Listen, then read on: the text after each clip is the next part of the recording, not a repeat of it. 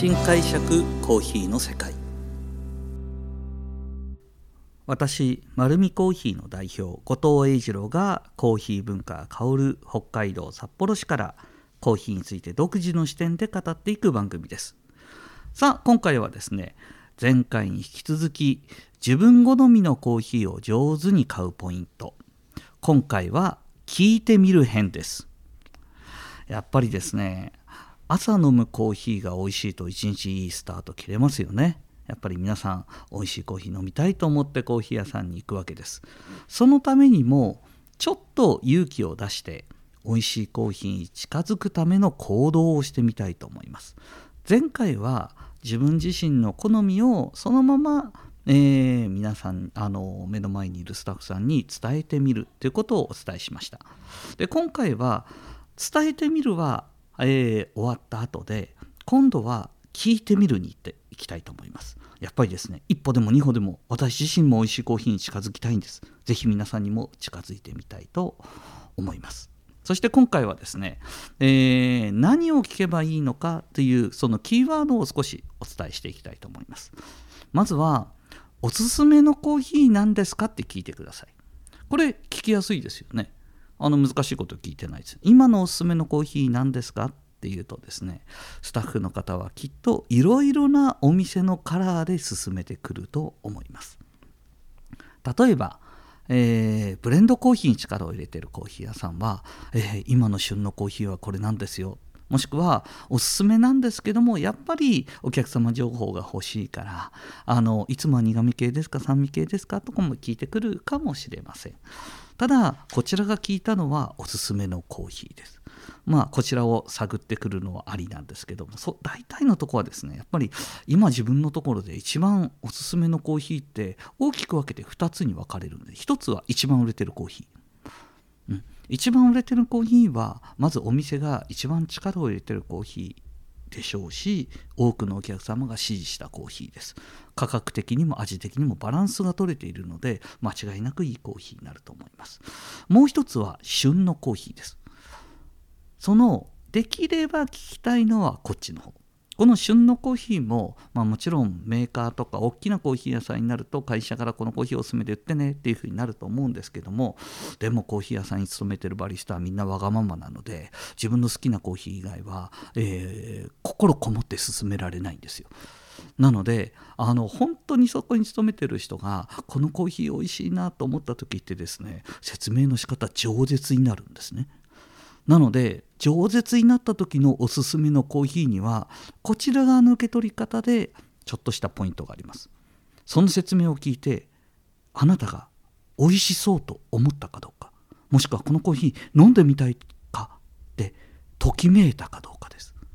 なので言ってることを理解する必要はないです。多分難しいことも言ってくるかもしれません。このコーヒー、中米のコーヒーでですねって、日陰干しで40何時間置いてきたんですよって言うかもしれません。その内容は分からなくとも、多分そのバリスタさんの目は輝き、一生懸命、このコーヒー美味しいですよって言ってきてた、その空気を感じて、なんとなく美味しそうかな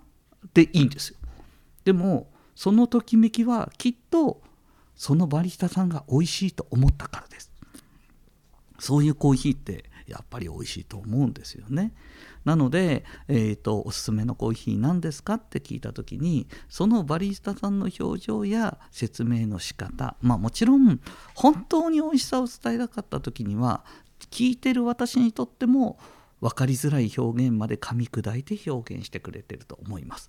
でも一生懸命ですねそのコーヒーに思いがあると美味しそうに表現してくれます。なんて言ったかじゃなくて美味しそうに表現できたかどうかです。これなら皆さんも分かりますよね。それと、まあ、あの美味しそうだなって感じたら一応そのお店のコーヒーに対するこだわりや、えー、どのぐらいコーヒーをの美味しく飲んでもらいたいのかなって、えー、思ってくれてるかを知るために焙煎日と飲み頃を聞いてみましょう。このコーヒーいつ焙煎されたんですか？で、えー、これはですね試験とかじゃないんですよ。あくまでもその美味しいコーヒー飲んでもらいたいなと思ってるお店ってやっぱりコーヒーの飲み頃をつかんでるんですね。なのであ焙煎日は例えば1週間前ですとか先月ですとかそういうふうに教えてくれるところもあると思います。もしくは本当にこだわって、えー、こだわりの癖の強いお店だと、えー、このコーヒー豆は3日前の何月何日焙煎しましたっていうかもしれません。でそこの目的ではなくてじゃあ今度飲み頃ってあるんですよ。コーヒー豆は焙煎の話の中でいつぐらいが飲み飲み頃ですかって聞いた時に焙煎した当日ではないというお話をしました。だいたい2日から3日ぐらいは置いた方がいいですよって。僕の感覚だとやっぱり豆によって違うんですが朝入りのコーヒーだと10日から20日。そして、えーと、深入りのコーヒー豆だと10日以降のちょっと長くて1ヶ月1ヶ月半でも全然美味しく飲めたりとかもします。なのでその辺は求められたコーヒーによって違うんですがきっと美味しく飲んでもらいたいと思うそのバリスタさんはこのぐらいが飲み頃ですよってここでもですねやっぱり美味しそうに説明してくれると思います。まあ、これも聞いてみるといいと思います。あとはですねいつも自分が入れる配数に対して何グラムがおすすめか聞いてみてください。もうコーヒーは本当に多様化しています。で、まあ、僕が今伝えたいのはですねここから先はまあそうですねテクニックというか皆さんが本当に美味しく飲むために最後の確認事項と言っても構わないかもしれません。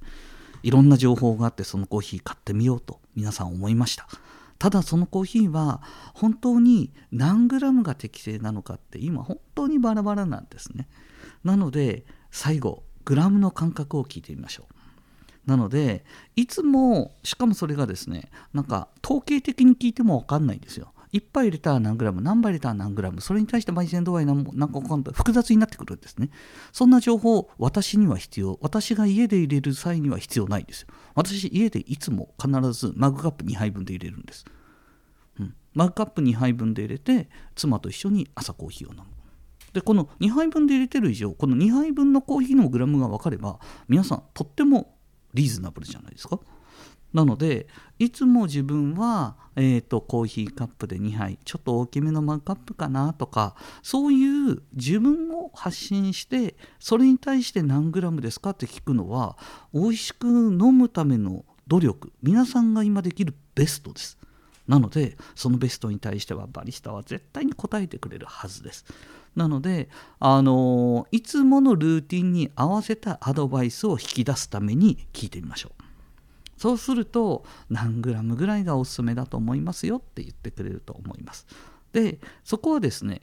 規則やルールじゃないです。あくまでバリスタさんはそのグラムに対してこのぐらいがいいんじゃないかなという憶測の上で言っていますからその情報は参考にしましょう。それでも自分にとって濃すぎたり薄すぎたりするかもしれません。もしもそのお店が気に入っていてそのお店からまた同じように、えーと、正確なアドバイスが欲しいと思ったらこの前教えてもらったコーヒーとっても美味しかったちょうどよかったよって言ってあげるかもしくは今度行った時にはいやこの前行った時にちょっと濃かったかなって言ってあげてもいいんです。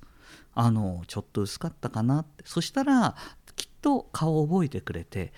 お客さんの好みは僕たちの基準よりちょっと柔らかめだなとバリスタさんが覚えてくれたら次のコーヒー進めてくれる時にもお客様の配数とお客様のグラムきっとアドバイスしてくれると思います。そうするとどうでしょう？皆さんもいろんなコーヒーにチャレンジしながら家でお店と同じようなコーヒーが楽しめる環境をきっと作れると思います。